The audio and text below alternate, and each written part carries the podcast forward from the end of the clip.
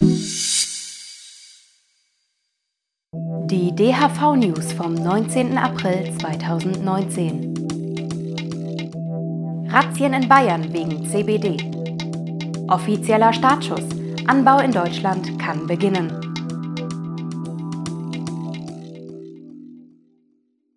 Herzlich willkommen bei den DHV News. Wir drehen mal wieder einen Tag früher wegen Ostern. Wir haben jetzt Mittwochabend hier bei mir, bei euch ist dann Freitag. Also wundert euch nicht, wenn nach Mittwoch noch wahnsinnig wichtige Nachrichten über uns hereinbrechen, dass die hier in der Sendung nicht vorkommen. Können sie gar nicht, die sind dann beim nächsten Mal dran. Ich habe auch nur drei Themen. Äh, ich habe ja auch einen Tag weniger zum Sammeln sozusagen. Und das sind alles merkwürdige Geschichten rund um den Weg zur Normalisierung von Hanf, äh, zur Legalisierung von Cannabis weltweit und die fortschreitende Nutzung von Cannabis als Medizin. Und das erste Thema klingt erstmal nach rückwärts eher als nach vorwärts. In Bayern gab es eine groß angelegte Razzia. 14 Objekte in München und zwei angrenzende Landkreise waren betroffen. 180 Polizisten waren im Einsatz. Auch in Baden-Württemberg soll die Polizei in Aktion gewesen sein. Und äh, es geht da um Geschäfte, denen ein Verstoß gegen das Betäubungsmittelgesetz vorgeworfen wird oder die da in Verdacht stehen und möglicherweise auch Verdacht gegen das Arzneimittelgesetz. Und es geht dabei aber ausschließlich um Nutzhanfprodukte mit viel CBD und ganz wenig THC. Dieses Hin und Her findet ihr schon regelmäßig seit langem in den DHV-News. Immer wieder neuer Shop, neue Razzia und so weiter. So geht das schon eine ganze Weile. Es machen immer mehr Läden auf, die solche Produkte verkaufen und die berufen sich darauf, dass dieser Hanf, Hanf, Hanf, äh, dieser Hanf ganz legal in Deutschland ja auch wächst als Nutzhanf. Äh, in der ganzen EU ist das ja erlaubt. Und äh, die berufen sich darauf, dass es ungefährliche Produkte sind, die keinen Rausch hervorrufen. Und genau das hat die WHO vor kurzem ja auch bestätigt. Hanfprodukte mit unter 0,2% THC und viel CBD sind im Prinzip vollkommen unbedenklich und sollten international gar nicht kontrolliert werden. Aber das interessiert die Staatsanwälte und die Polizei nicht. Die interpretieren das Betäubungsmittelgesetz jedenfalls so, dass es verboten ist, unverarbeitete Hanfprodukte an Endkonsumenten zu verkaufen oder auch zu besitzen. Ähm, denen geht es dabei vor allen Dingen um die Blüten, die natürlich auch für die Polizei kaum zu unterscheiden sind von normalem Marihuana. Aber so eine große Polizeiaktion wie jetzt da in Bayern gab es jetzt schon eine ganze Weile nicht mehr. Zuletzt Anfang November, als in Berlin elf Spätis Razzien hatten, die auch äh, solche Nutzhanfblüten verkauft haben. Und man bekommt trotzdem weiterhin in den meisten Berliner Spätis immer noch die Hanfblüten, trotz der Razzien. Und wie wir von YouTube-Kollege der Micha wissen, äh, gibt es die mittlerweile in Berlin hier sogar beim Friseur manchmal. Und die bayerischen Razzien haben jetzt wieder ein paar Merkwürdigkeiten auch mit sich gebracht. Ein Ladenbesitzer zum Beispiel, also der hat eigentlich gar keinen richtigen Laden, sondern nur eine kleine Theke irgendwo unter einer Rolltreppe, vier Quadratmeter mit einem Tresen, wo er seine Produkte raus verkauft. Und äh, da waren angeblich 40 Polizisten an dieser Razzia beteiligt. Ähm, klingt für mich ein bisschen nach Wetten das. Äh, Wetten, wir schaffen es, 40 Polizisten in einen 4 Quadratmeter Raum zu stopfen. Äh, schon sehr merkwürdig. Und weiter zitiere ich mal kurz die Weiß jetzt hier an der Stelle. Als die Beamten die 20-jährige Verkäuferin hinter der Ladentheke antrafen, habe einer der Polizisten Wir haben die Verkäuferin ins Funkgerät gesprochen. Also ganz großen Fisch, den sie da erwischt haben beim Verkauf von ungefährlichen Nutzhanfprodukten. Ähm, Wenzel Civerni war auch betroffen. Ähm, der ist bekannter Aktivist in Bayern und Unternehmer, hat jetzt eben auch mehrere Läden, wo solche Produkte verkauft werden.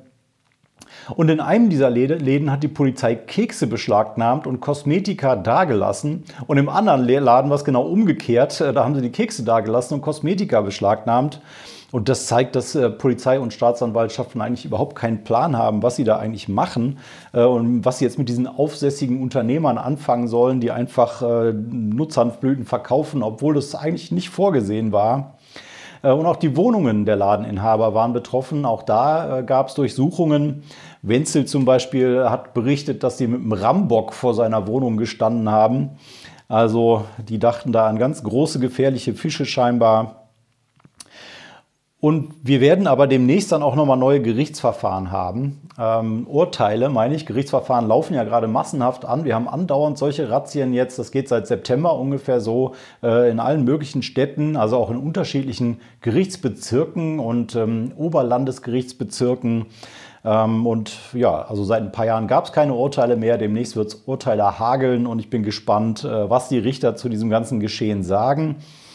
Was es aber gibt, äh, ist schon wieder der nächste Laden. In Leipzig hat jetzt der erste Shop in Sachsen eröffnet, der Lebensmittel, Kosmetika und auch pure Nutzhanfblüten verkauft.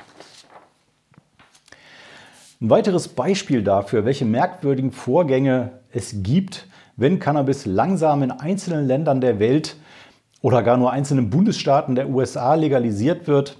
Das ist eine Kombination aus zwei Nachrichten eigentlich jetzt hier. In Kanada geht der legale Umsatz von Cannabis nicht so schnell nach oben und vorwärts, äh, wie ursprünglich erwartet und berechnet worden ist. Der Schwarzmarkt hat immer noch einen relativ hohen Anteil, den größeren Anteil am Markt. Und es war ja auch klar, dass das nicht von heute auf morgen geht, wie ein Lichtschalter umknipsen oder so, äh, und dass das Zeit braucht, eine Umwandlung von einem Schwarzmarkt in einen Weißmarkt. Und es gibt auch Gründe dafür, wie Preisgestaltung, viel Bürokratie, langsame Markteinführung in manchen Provinzen und so weiter. Aber der wichtigste Grund, äh, dass es äh, langsamer vorwärts gegangen ist in Kanada, sind Lieferengpässe. Die legalen Produzenten müssen äh, erstmal nachkommen mit ihren Produktionskapazitäten und schaffen es gar nicht so schnell. Und gleichzeitig, jetzt die zweite Nachricht, gibt es im US-Staat Oregon eine dramatische Überproduktion. Da ist die Legalisierung schon eine Weile länger her. Da ist ziemlich großzügig mit Lizenzen zum Anbau umgegangen worden. Und leider hat Oregon aber nur 4 Millionen Einwohner. Die schaffen das gar nicht, die ganze Produktion da wegzurauchen. Und äh, jetzt hat, äh, haben die Firmen in Oregon äh, 450.000 Kilo oder 450 Tonnen Hanfblüten äh, auf Halde liegen und wissen gar nicht, wohin damit. Und da wäre ja nichts naheliegender, als dass man sich da so ein bisschen aushilft. Ne? So Kanada, Oregon, hast du ein bisschen was übrig. Äh, ja, 100 Tonnen erstmal vielleicht, kommst du damit aus. So, ne? Äh, kennt man ja.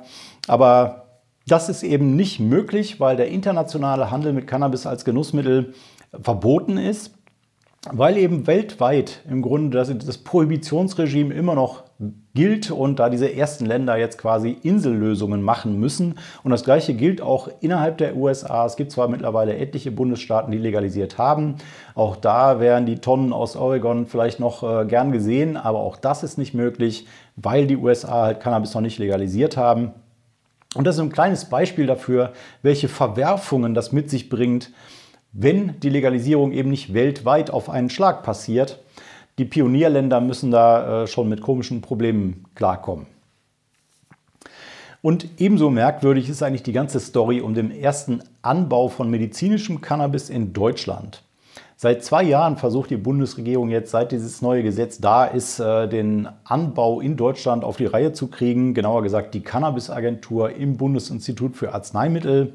Und es gab da ständig Rückschläge, rechtliche Probleme, Streitereien. Die erste Ausschreibung ist komplett ähm, versandet oder wurde aufgehoben vom Gericht, musste nochmal angegangen werden. Massive Bürokratie in dem ganzen Verfahren und so weiter. Und andere Länder konnten da erstmal gemütlich vorauseilen äh, und unseren Patienten dann ihre Ware verkaufen. Aber immerhin, tada, jetzt ist es offiziell, das BfArM hat die ersten Lizenzen vergeben. Ich habe ja vor zwei Wochen schon berichtet, dass das BfArM sich entschieden hatte, wer denn die Lizenzen bekommen soll. Da war das aber noch nicht endgültig, weil da noch Fristen zu wahren waren nach diesem ersten Schreiben an die, an die glücklichen Produzenten und auch äh, die Ablehnung. Äh, da war noch eine Frist von zehn Tagen. Die ist jetzt rum und jetzt gibt es tatsächlich auch eine Pressemitteilung vom Bundesinstitut für Arzneimittel, wo das steht. Sie haben die Lizenzen vergeben. Und äh, insbesondere Aurora und Afria, beides kanadische große Cannabis-Konzerne, können jetzt langsam ihre Stecklinge hochziehen, die können jetzt loslegen. Nur die dritte Firma im Bunde muss noch ein bisschen bangen. Ähm, das ist die deutsche Firma Demikan, hinter der aber auch ein kanadischer Konzern steht, Wayland. Die haben noch keine Genehmigung bekommen, weil es da wohl noch irgendwelche juristischen Probleme und Anfechtungen von ähm, unterlegenen Konkurrenten gibt. Das BFAM hält es da sehr bedeckt, ganz geheimnisvoll, warum jetzt äh, diese dritte Lizenz äh, noch nicht vergeben worden ist oder die dritte Firma ihre Lizenz noch nicht bekommen hat. Aber Trotzdem ein interessanter Tag in der Geschichte der deutschen Cannabis-Historie. Ähm, Ende 2020 soll jetzt die erste Ernte stehen und mit, dem, mit, der, mit der diesigen Woche ist das jetzt auch realistisch. Die Lizenzen sind raus. Es geht vorwärts, aber ziemlich holprig. Und damit bin ich bei den Terminen. Eine ganze Latte von 420-Terminen. Erstmal in Erfurt macht die DHV-Ortsgruppe einen Infostand, Samstag, 20. April. Duisburg das gleiche, ähm, Infostand der Ortsgruppe, 20. April. In Frankfurt gibt es einen 420 Wave am 20. April. In Bielefeld ein Infostand der Ortsgruppe, 20. April. Münster Infostand der Ortsgruppe, 20. April. In Berlin das beinahe traditionelle 420 Smoke-In im Görlitzer Park, Samstag, 20. April. Hannover 420 Day Smoke-In und Protest, 20. April. Und in Darmstadt eine Demonstration für die Legalisierung von Cannabis am 20. April. Und in Stuttgart ein Infostand der DHV-Ortsgruppe auf dem Frühlingsfest am 20. April. Jetzt geht es weiter. Hamburg, 23. April, Treffen der Ortsgruppe. Nochmal 23. April, Treffen der Ortsgruppe in Bochum. Und am 24. April trifft sich die Erfurter Ortsgruppe, genauso wie die in Augsburg, ebenfalls 24. April und die Gruppe in Leipzig auch am 24. April. Das ist ganz cool, weil gerade diese Woche irgendwer in den Kommentaren geschrieben hat, warum gibt es nie ein Treffen in Leipzig? Und äh, ich habe, glaube ich, so geantwortet, ja, gibt eben keine Ortsgruppe in Leipzig. Tada, da ist das Gründungstreffen, das erste Treffen in Leipzig, 24. April. Erfurt nochmal Infostand am 27. April. Infostand in Duisburg am 27. April. Und nochmal in Regensburg, jeweils Infostände der Ortsgruppen. Dann habe ich noch einen schönen Termin in Hamburg. Die DHV-Ortsgruppe veranstaltet eine Lesung mit unserem Lieblingsrichter Andreas Müller. Das wird bestimmt nett. Es ist in einer Bar, also ein interessantes Ambiente, aber nicht unendlich viel Platz. Äh, begrenzte Plätze, schreibt die Ortsgruppe. Frühes Erscheinen wird empfohlen. Und ich empfehle überhauptiges Erscheinen und denke, das wird ein netter Abend äh, mit Andreas Müller.